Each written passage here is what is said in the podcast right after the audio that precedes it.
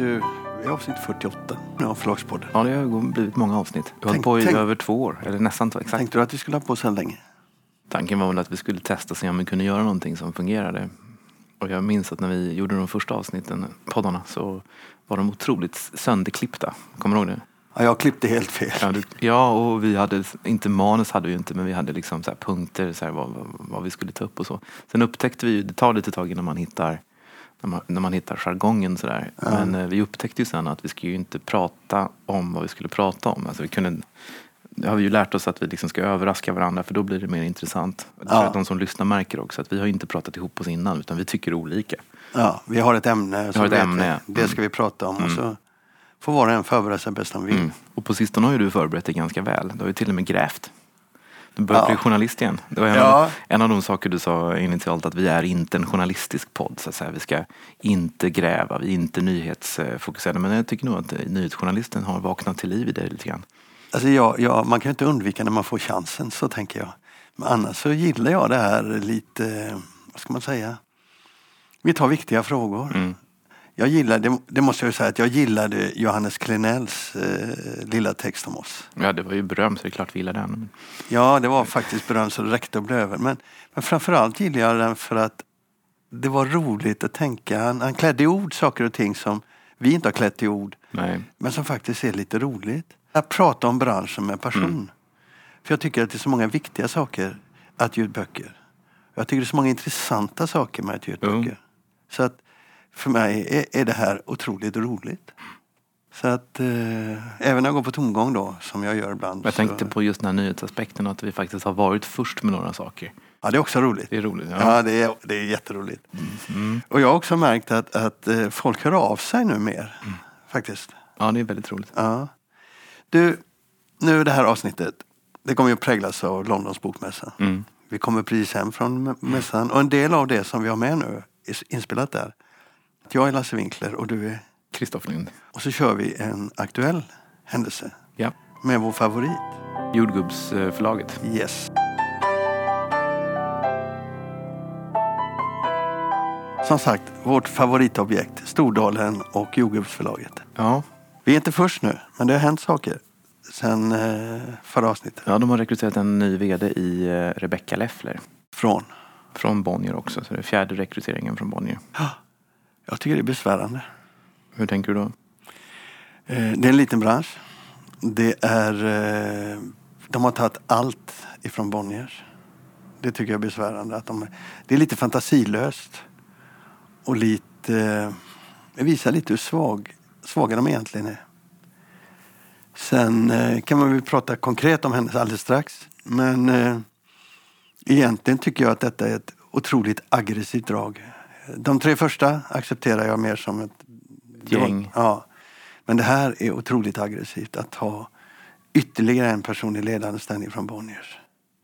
Det, att det, det, håller jag med om. Det är aggressivt och det är fantasilöst. Håkan Rudel kommenterade det ju ganska snyggt genom att säga att det är, det är intressant att de vill driva ett Bonnier-imprint. Ja, det var ju bara ett sätt att komma åt det. För övrigt i hans, i hans svar då i Svensk Bokhandel helt nyligen så tycker jag han gör ett jättebra svar. Ja, han, han, han, han säger att vi fokuserar på det som är viktigt för förlaget. Och så är det ju. Mm. Det är hans roll. Och det är, men vi har inte den rollen. eh, Utan vi har en annan roll. Och jag tycker att vi ska titta lite på det här. Vad innebär det här? Hur tänker du när du såg den? den Eh, nej, men jag tyckte att han svarade vuxet. vuxet faktiskt. Och eh, så som han måste svara naturligtvis. Men han, han måste ju ha en stor irritation kring det här som han, som han ändå döljer. Men eh, vad han framförallt sa som jag tyckte var klokt, det var att han sa de två första åren så kan de inte misslyckas. De kommer att ha hur mycket pengar som helst och allt fokus är på dem och sådär. Men att eh, efter två år så kommer de vara ett förlag vilket som helst på marknaden. Och så drog han paralleller till Polaris. Som det var också väldigt mycket snack kring. Det var väldigt mycket oro kring Polaris. Vilka författare skulle gå dit? Ja. Eh, Det ryktades att väldigt många stora författare var på väg dit. Och sen så blev det inte riktigt så. Men det blev ett väldigt bra förlag. Och ett förlag som, som har hög status och så. Men som är ett av många. Och han har väl en, en viss poäng i det här. För även om det här är, Stordalen är, skalan är helt annorlunda. Det är mycket mer pengar inne, involverade. Det är mycket mer personer, mycket tyngre personer, mycket större avhopp. Så är det ju fortfarande så att eh, jordgubbsförlaget lyder under samma lagar som alla andra förlag. Det vill säga, de, har, de kan inte trolla, det finns ingen magi kring det de gör. Utan de, de har samma utmaningar som vi, det är samma, samma liksom betalning per bok som vi och så vidare. Eh, och, och det där, verkligheten kommer ju också komma ikapp det där. Men låt oss eh, återgå till eh, Rebecca Leffler. Mm. Hur ser du på rekryteringen av henne? Vad tänker du om rekryteringen av henne? Jag tänker att eh, Rebecca Leffler är 42 år. Eh, hon har jobbat med affärsutvecklingen på Bonnier. Hon har jobbat väldigt mycket med digitala projekt. Hon har jobbat med Type and Tell som hon startade. Eh, Bilby eller vad det, Brillby eller vad det hette. Ja, Brillby. Eh, jag tror att hon har varit chef för Bonnier Audio också en kort period. Eh, jag kan inte allt hon har gjort men hon har jobbat väldigt mycket med, med den där typen av saker. Så att jag tror att det är mycket det man ser. Att det är en person som har ett affärstänk, kan mycket, har varit inne i Bonnier Eh, kan mycket om deras strategier men framförallt som har en digital bakgrund. Jag gissar att det är det som man eh, ser som hennes styrka. Inga andra reflektioner? Ja, alltså, jag har en annan reflektion. Den kan nog, ja, men jag vill, innan jag kommer med den så vill jag säga att eh, hon kan ha alla, alla möjliga kvaliteter som jag inte ser för jag vet faktiskt, jag känner inte henne. Jag, jag har rätt dålig koll på henne. Så Men jag tänker mig att när man, när man ska bygga ett förlag från grunden så eh, och när man ska slå sig in på en ny marknad eh, så ska man självklart ha kompetens och man ska ha erfarenhet. Men man ska ju, man, det underlättar ju om man har, om det finns ett entreprenöriellt tänk. Eh, och ingen av de här personerna har ju drivit eget så att säga, utan alla har varit anställda. Och även om hon har startat upp massa grejer inom Bonnier så är hon en slags tjänstemanna-entreprenör om du förstår vad jag menar. Eh, och den här ursprungliga idén som jordgubbarna hade, att de skulle köpa ett svenskt förlag och sen bygga vidare ovanpå det. Eh, ett, ett förlag som drivs av någon som kanske har startat. Och så här. Jag tror att det var en ganska bra tanke. Ehm, och ehm, därmed inte sagt att det här kanske blir väldigt lyckat. Jag tror att det är en bra rekrytering. Men, men eh, ehm, det, det, ja, det, det är en reflektion jag har. När jag tittar på det så reflekterar jag över, eh, som jag sa, aggressiviteten i det hela. Så man plockar en, en eh, person som har en... Jag kanske ska säga först att jag har samma utgångsvärden som du har när det gäller att eh, bedöma det hela. Jag känner inte henne. Jag kan inte, och gör ingen bedömning av henne som person i det här eh, samtalet vi har nu. Men att de värvar någon som har så stor insyn under så lång tid i Bonniers strategier och hur Bonniers arbetar konkret. Och Bonniers är ju det förlag i Sverige idag som överhuvudtaget har en, en, en framtidsstrategi att prata om. Alltså som tittar på marknaden, värderar marknaden, analyserar utifrån sina internationella delar utav samma förlagsgrupp. Som vet väldigt mycket om vad som händer internationellt och så. Och allt det har nu Stordalen tillgång till. Eh, jag tycker att det stör mig otroligt att man så enkelt kan plocka över det. Alltså fräckheten i det stör mig också. Eh, konstigt nog så står jag nästan, tycker jag nästan lite synd om Bonnierförlagen här. Fräckheten i det här upplägget stör mig. Men eh, jag har ju väldigt lite sätter ju väldigt lite tilltro till, till strategier och, och teorier och framtidstankar och affärsutveckling. Jag tror att väldigt mycket handlar ju om vilken lista du har, vilka författare du kan, kan, kan bygga. Och, um, jag tror att hon har väldigt lite, lite, väldigt lite e nytta av de här strategierna när hon går in i Stordalen-förlaget. Eh, det tror jag också. Det, och det är därför som jag menar när jag, när jag säger att liksom det, de behöver ju en bra VD som vet hur man driver ett företag snarare än en person som kan alla Bonniers strategier. Liksom. Det, det, det, det, är inte en dålig kunskap att gå med in i det här men, men det kommer inte hjälpa henne. Nej, så tror jag också. Men jag tror nog att de, de har klart för sig det och så tänker de att det där styr ju från Norge. Själva vd-andet tar ju från Norge och så får hon använda den kunskapen hon har eh, för att se vad hon kan placera så att säga. Kan hon placera förlaget rätt inför framtiden? Men varför jag säger det där med stör mig, eh, varför jag tycker det är så aggressivt, det är att det är en råhet i det här agerandet från Stordalen, totalt hänsynslöshet, som eh, sätter en ton i, i bokbranschen som är så liten. Alltså den, den, den, den skapar en råare miljö. Jag menar nu har ju Stordalen visat att det här är möjligt. Då kan ju vem som helst som har pengar gå in och försöka göra samma sak. Jag tror ju fortfarande på min bedömning att det här kommer inte att hålla. Men det blir en intressant resa så länge den pågår. Mm. En annan sak som jag har tänkt på i det sammanhanget är att jag har räknat lite grann bara på lönekostnaderna. Mm. Och kommit fram till att de rimligtvis bör ligga, inklusive sociala avgifter och sådär, över, redan över fem miljoner på de här fyra första anställda. Eh, Rebecca Leffler hade för två år sedan en lön på 923 000. Och det var två år sedan och den har nog ökat. Och sen så har hon fått ett rejält påslag och sådär. Och det gäller ju de andra också. Man bygger en väldigt dyr organisation. Sen ska, ju, sen ska de ju ha redaktörer, de behöver produktionsfolk, de behöver kanske assist, någon marknadsassistent, de kanske någon säljare, de behöver administrativ personal, de behöver någon ekonomiperson. Det, det är en väldigt stor organisation som de nu bygger och ganska dyr. Mm. Eh, och, och, och i det finns det också en råhet för att du måste, jag har sagt det tidigare, jag säger det igen, det här är ett förlag som vars affärsidé är att stjäla andras förlags författare och då i första hand Bonnierförlagens författare och det är läskigt tycker jag. Och jag undrar nog om det inte är så att de har en väldigt stor författare med sig redan. Annars skulle de här människorna som nu börjar, Rebecca Leffler måste ju fråga vad, vad ska jag jobba med? Ja, sen också när du tar de här, eh, de här människorna från Bonniers med den kunskapen de har och med den kostnaden så kan det inte ens gå ihop på många, många år om du inte har någon Nej, det är det, det är det jag säger. Alltså, allt bygger på att de har en Kepler med sig någonstans eller något sånt där. Ja. Ja, det skulle bli otroligt intressant. Men en sak jag har tänkt på det är att dra dem, de behöver mer människor. Ta dem till exempel Johan Häggblom från, från eh, Forum. Då tror jag att då tippar eh, offentligheten över. Då blir de varmans nidning, niding, heter det. Då blir de, istället för att vara spännande och intressanta, så kommer de att hamna i oerhört negativ position på marknaden tror jag. För då går de över alla gränser om de tar ytterligare en person från Bonniers. Mm, du kan ha rätt i det faktiskt. Så där tror jag den dörren är stängd. Eh, om de inte är så arroganta som jag tror att de är, så de ändå kör. Men, men nu ligger de farligt nära, tycker jag, gränsen att bli eh, misstrodda överallt. För det där är svinigt, det de har gjort nu. Men jag som du vet, eh, man har stora ord, så vi får väl se om jag har rätt. Mm. Men jag håller försiktigt med dig. Typiskt dig. Ja. Jag sitter här på Bokmässan i London eh, bland en massa agenter och pratar med Philip Jones, chefredaktören på Bookseller.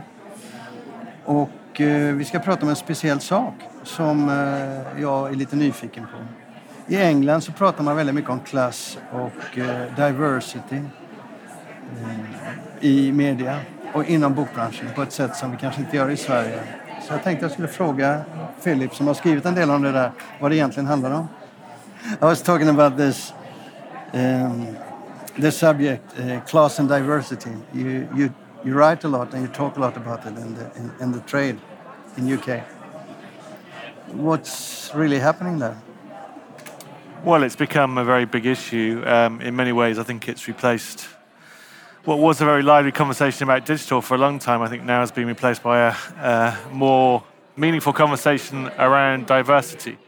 And that is in terms of both ethnic diversity, uh, so the cultural background of people that we are as an industry employing, but also uh, the authors whom the publishers are publishing. So there's two angles to it: the staff and the uh, the creative output. And there is also congruent to that, so sitting alongside it, there's a conversation now about um, diversity and social class, which is quite a big deal in UK, maybe less of a deal in Scandinavia, uh, certainly less of a deal in the US, but it's very significant in the UK because we are such a class-riven society. And this is a very much uh, middle class, white middle class uh, business. Well, it's a kind of, in a sense, white upper middle class business. So a colleague of mine who is very firmly middle class was saying that when she goes to a, a publishing party, she can feel like she's uh, almost working class in relation to uh, many of the people that you come across in publishing. And it wasn't oh, yeah? until so uh, it wasn't until uh, fairly recently that that three of our big publishing groups were run by people who'd been to Eton. Eton is is the most rarefied of all of the private schools. Yeah. And out of the six biggest publishing groups, um, you know, three of the leaders had been to Eton or an Eton equivalent. And that's largely always been like that in publishing. It was during the 19th century an industry for gentlemen. Yeah, I think it used to be said that if you're if you are of the kind of landed classes and you didn't go into religion, then you might go into publishing. Or and that lingers on, that attitude and that sort of um, view. And it colours everything around publishing, I think. You know, it does dictate the types of books that get published, the types of authors that publishers take on, the types of employees that publishers employ, um, which impacts the whole industry. and uh, what's left for people like us? Journalism. Journalism, blogging. For, for, for working class people, yeah. Well, I mean, I, I wouldn't consider myself working class, um, although my parents would have considered themselves working class. So there was in the, around about the 1970s, 1980s, a period of I thought I think great social mobility within uh, the UK, where a generation shifted its social status and its social class. And I am, in a way, like many of my colleagues, a uh, I am the evidence of that because my dad grew up in the slums of Manchester. Uh, And you are the editor of the and I'm the editor of the bookseller, and I get to go to parties at Buckingham Palace. So it's an extraordinary shift, but you never sort of forget your roots. So there is a big debate at the moment around what is working class. Is it people who historically would have identified as working class? Or is it people who genuinely still struggle to pay the rent, uh, buy food, uh, cover their monthly bills, of which I am clearly not one of those people, even though I have um, three hungry mouths to feed at, at home. My existence is relatively comfortable. So there is a question mark over what is working class now. Is it people who have shifted, still feel working class in their heart, but aren't? Or is it people who are still trapped in that sort of paradigm? And uh, I would say within publishing, there are a lot of people who would identify. I mean, our survey bore it out. We, we did a kind of survey monkey style analysis of. Um, Quite recently you did that. Quite recently, three weeks ago.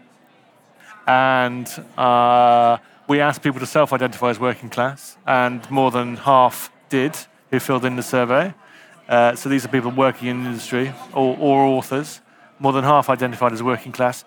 But when you drill down, what they were really saying was, well, their background was working class. They weren't necessarily working class anymore. And by dint of work in publishing, in publishing, they couldn't really be considered working class anymore. No, they moved on. Which But- is interesting because that really changes the perspective. Because again, if you are publishing to, you want to publish to a working class audience, or you want to publish working class authors, is it right to publish and to employ people who are essentially middle class talking to those people? So that shift that we may think. So when I go to a publishing party, obviously I'm standing there sipping champagne, usually in quite a nice place in London somewhere and it could be that I'm with a group of people, and we all might identify historically as working class. Certainly not. None of us went to Eton. None of us went to public school. That bit of publishing has changed, but our perspective is obviously coloured by the fact that we're no longer really working class. So the shift, whilst not insubstantial, has not really changed much. I don't think. I was there before it even was a topic uh, at a party to talk about diversity in class. And I've been there since it was just a topic at a party. But nowadays, something has happened. Whatever you think, you talk about it, and a publisher like Random House, for example, they're actually doing something as far as I can see, they say by uh, 2025 they have uh, their plan where they should reflect, the company should reflect on the society they live in. Yeah. They are doing something, and they're certainly more alive to the situation and more aware of what they can do. Um, having said that, I would look in our bestseller chart, our top 50 chart that we publish every week, and there will rarely be a book by a black Asian minority author, certainly not a British black minority Asian author. Uh, there will rarely be, I would suspect, a book by a authentically working class author. So although there are changes happening, um, the beginning of change happening, we're not seeing yet the output of that change happening. You're, you, you're of the opinion that uh, actually it's not really much on the ground. I'm of the opinion that it will take a long time for it actually to feed through. So there are you know, there are various stages and various things that will need to change. Well, the first is you need to change your workforce because your workforce is inevitably going to dictate who you're publishing and what you're publishing. And if your working force looks like you and I and is kind of essentially upper middle class uh, white people, publishing to that audience, then you're not going to change the type of publishing until you've got a different kind of person sitting in the position of power. So, the position of power is important, somebody who can actually make decisions about what books are being published, and then someone who can follow those books as they go through the pipeline and kind of come out the other side and get published. And then that person then has to make sure those books are visible within Waterstones or within libraries or on Amazon or, to be frank, in places where a diverse audience can find them. And that may not be Waterstones, it may not be Smiths, and it may not be Amazon. They may have to discover different routes to get those books into, uh, into the hands of those people who we think um, should be buying them.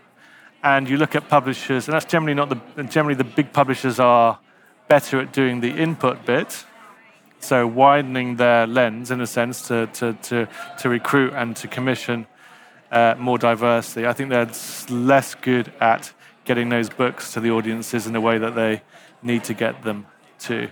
So I always look to what Crystal Mayhew Morgan has done at Own It. So a few years ago, people would say things like, well, black people don't buy books or they don't go to book launches. So she is a diverse publisher. She published a guy called Robin Travis who'd written a book about essentially being living on the streets and being caught up in that kind of gangster style violence. And she launched at the Hackney Empire big, essentially a big book launch, paid for tickets, 10, 15 pounds, get the book free at the end of it, and it was a sellout event, and that's what about 10,000 people, and a predominantly black audience. So the idea that I think is is has been uh, orthodoxy within the big publishing groups that you really can't reach that audience. You know, she just smashed that up completely and said, "Look, I can," but you have to be authentic, and until you've got the people within the businesses who are from that world, or at least can identify with that world, or have links to that world or to those worlds, it's hard to do it authentically. And I think that's the sort of that's the struggle. So you know, I don't I don't disregard what the big publishers are doing, or even the smaller publishers, but it's uh, it's a long-term process. It's a long-term battle, I think, but a necessary one. So in the UK, I think our big wake-up call was not um, a bookseller survey or you know, that sort of slight sense of embarrassment that you know, when you go to a publishing party, everybody looks like you and I, uh, maybe without the beards and the grey hair. Um, it was Brexit. You know, suddenly we realised that half the population essentially didn't like the world that you know we, essentially the liberal elite, had created. And not only did they not like it, they were willing to blow it up by voting for something that was so not in their interest.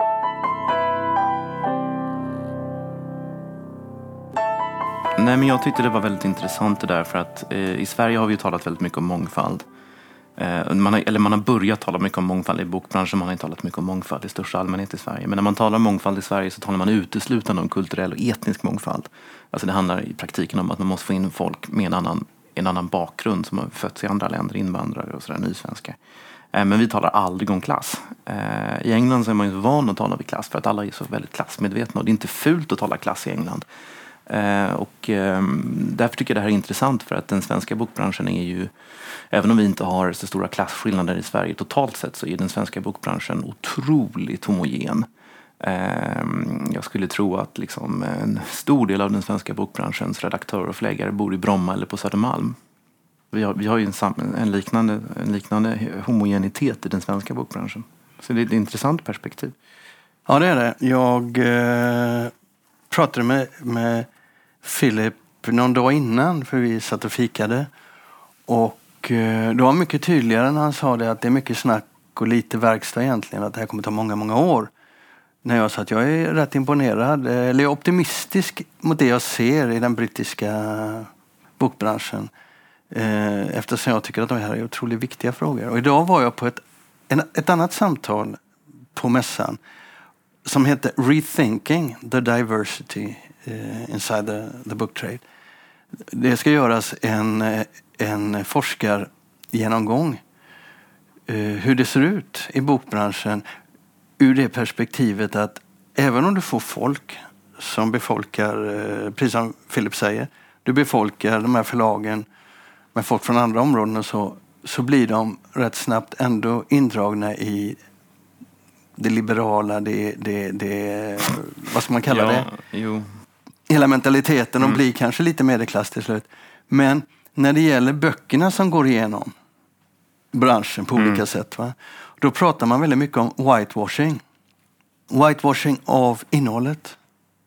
Därför att när du sitter som förläggare eh, på ett förlag och så kommer det en, en författare med, med brittisk-asiatiskt ursprung och beskriver sin verklighet. Och då kan du tycka att vänta, den där personen är inte trovärdig.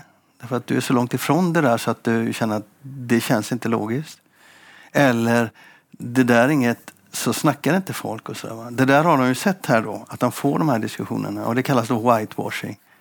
Vilket jag tycker är ett intressant aspekt av det här problemet. Så det, det går igenom branschen i överallt.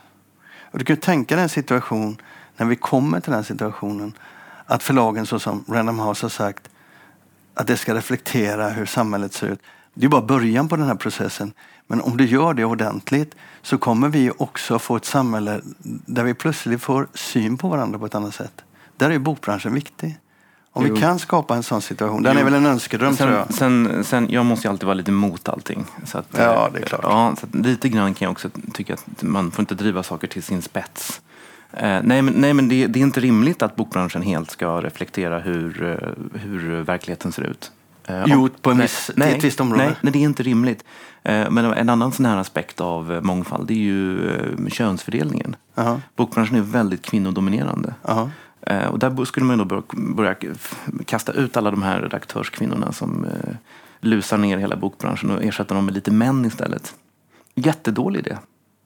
Ja, Av- men av- det är inte säkert att du ska tolka det så Nej, det men, nej, men jag, jag menar bara... Det, Du jag ska inte tycker- kvotera. Nej, nej, men det blir nästan parodiskt när, när eh, han beskriver att folk som har en arbetarbakgrund, eh, när de har jobbat inom bokbranschen och eh, så blir de medelklass och då har man ett problem och sådär. Alltså det, det, är ju, det, är ju liksom, det måste ju finnas en strävan efter mångfald, men det kan ju inte, det kan inte, det kan inte drivas så långt. Man ska också komma ihåg att när han säger det här med Eh, att man kan nå målgrupper bara man talar till dem på rätt sätt. Det måste vara autentiskt. Så har han ju också en väldigt stor poäng i det. Och där har ju naturligtvis bokbranschen ett problem.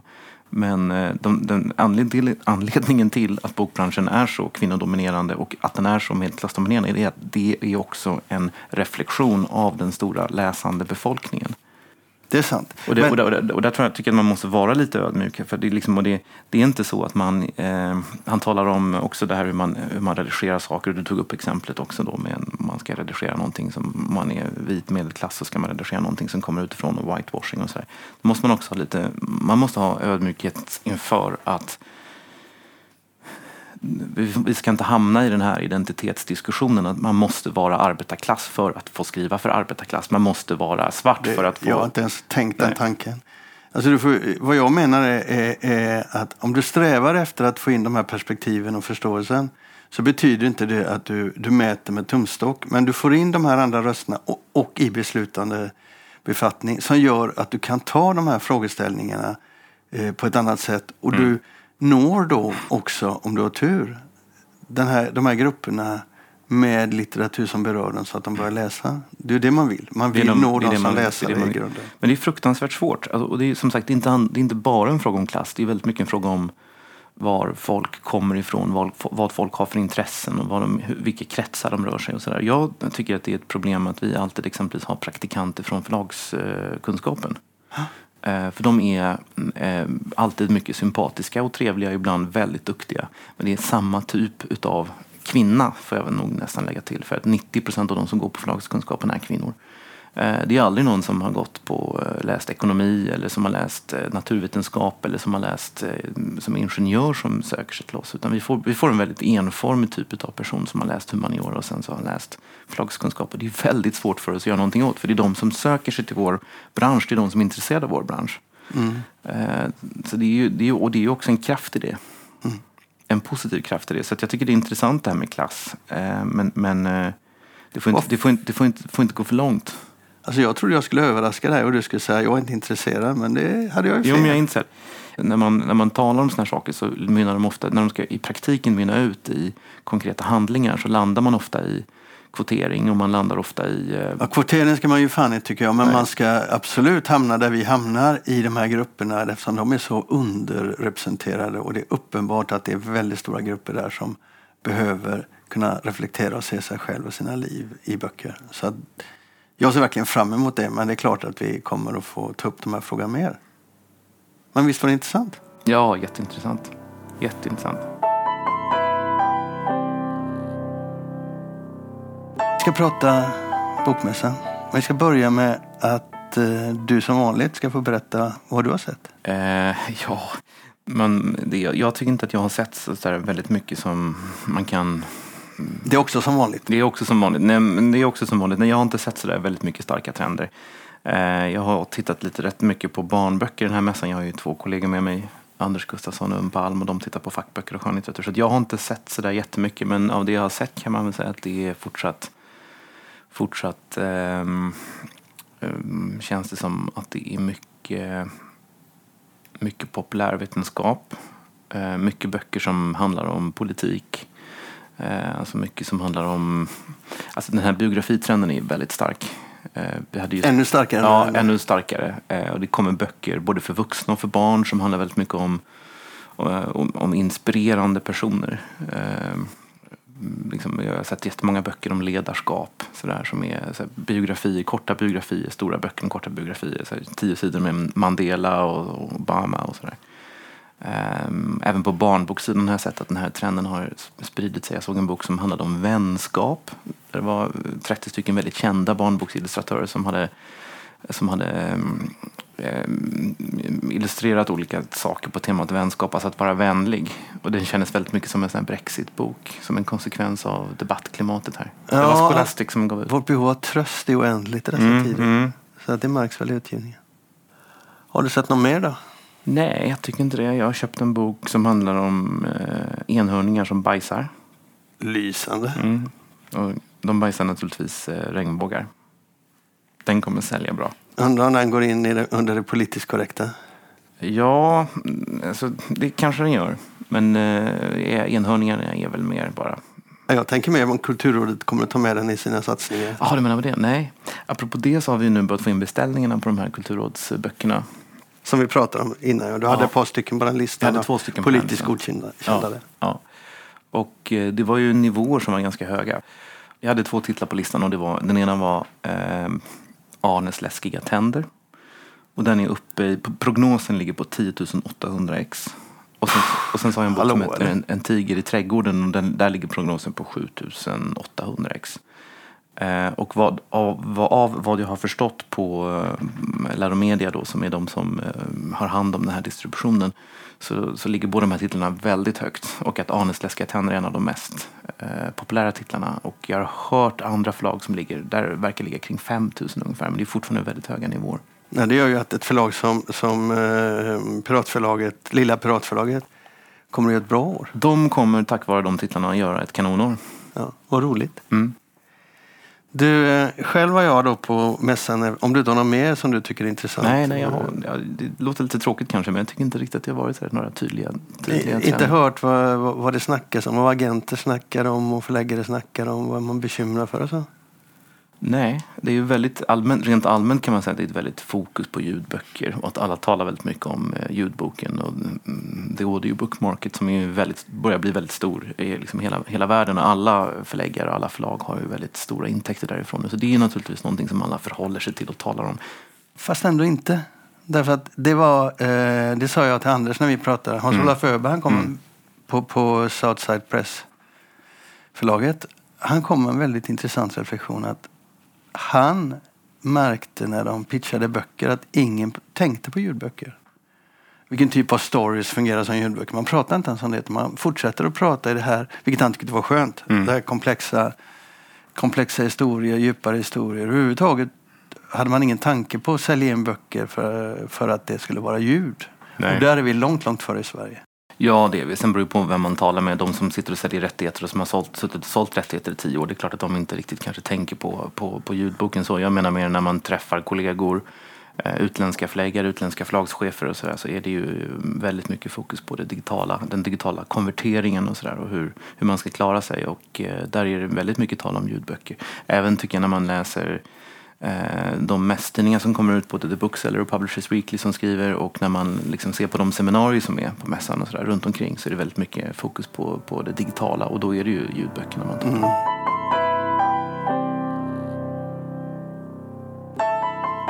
Mats Ahlström, som ju varit med i podden Mm. och som vi har berättat leder upprustningsarbetet av eh, Finlands största bokhandel, Akademen, som väl också är Nordens största bokhandel tror jag. Eh, han har upptäckt en sak som han trodde kan vara av intresse för våra lyssnare. Vi har ju pratat om det här växande, du har ju framförallt väckt frågan om växande bokberget hemma hos folk. Mm. Om man gör det. Och då kom han på att på Akademen hade man startat ett projekt som var rätt intressant. Okej, vadå för något? Jo, man uppmanar folk att komma till Akademen med alla böcker som man inte vill ha längre. Och så får man en voucher, alltså ett kvitto på 5 euro som du kan köpa böcker, nya böcker för. Och sen tar de böckerna och så delar de upp dem i säljbara och makulatur. Så har de ett samarbete med en transportör då som tar böckerna, eh, jag tror gratis, de tar dem gratis, som ska makuleras och köra dem till makulatur. Men de som är säljbara, de skickar dem till typ Myrorna eller den typen av eh, organisationer. Och alla vinner på det. Mm, låter som en jättebra idé. Det är en underbar Det är en idé. fantastisk idé. Det, det borde kanske Akademibokhandeln göra. Det finns ju rätt många klädaffärer idag som, eh, som tar emot gamla kläder. Alltså, Jaha. Hennes Mauritz gör det, Hemtex gör det. Ja. Och det, det är faktiskt, om man bor i innerstan och inte har någon bil, det är en otroligt bra grej. Ja. Eh, och då får man faktiskt, eh, jag har gjort det. På Hemtex har jag varit lämnat massa gamla liksom, textilier, sånt som jag skulle annars ha slängt och det har varit jätteproblem för mig för jag måste ta mig ut till någon sopstation i Ältan och sånt där. eh, nej men det är ju liksom, jag får ju hyra bil för att göra en sån grej, förstår du? Det är Ja, det, jättejobbigt. har, det har sitt pris att bo i Stockholms Ehm, innerstad. Det och, eh, men då kan man gå med dem till Hemtex och då får man voucher också. Okej. Jag tror att man, om man är, man är de, det är per kilo liksom. Kommer man med 10 kilo så får man liksom 50 kronors eh, rabattcheck. Och sånt där. Så det är en himla bra idé. Ja, det är det min- faktiskt. Det är en win-win situation. Så att eh, alla bokhandlare som lyssnar på oss kan sno den idén den här vägen. Dels får de in nya kunder och sen så får de folk som köper och sen så får de ju folk, kunder som får plats att köpa nya böcker. Exakt, exakt. Plus att de hjälper miljön.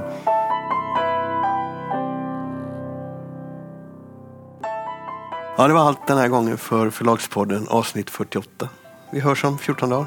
Hej då! Hej då.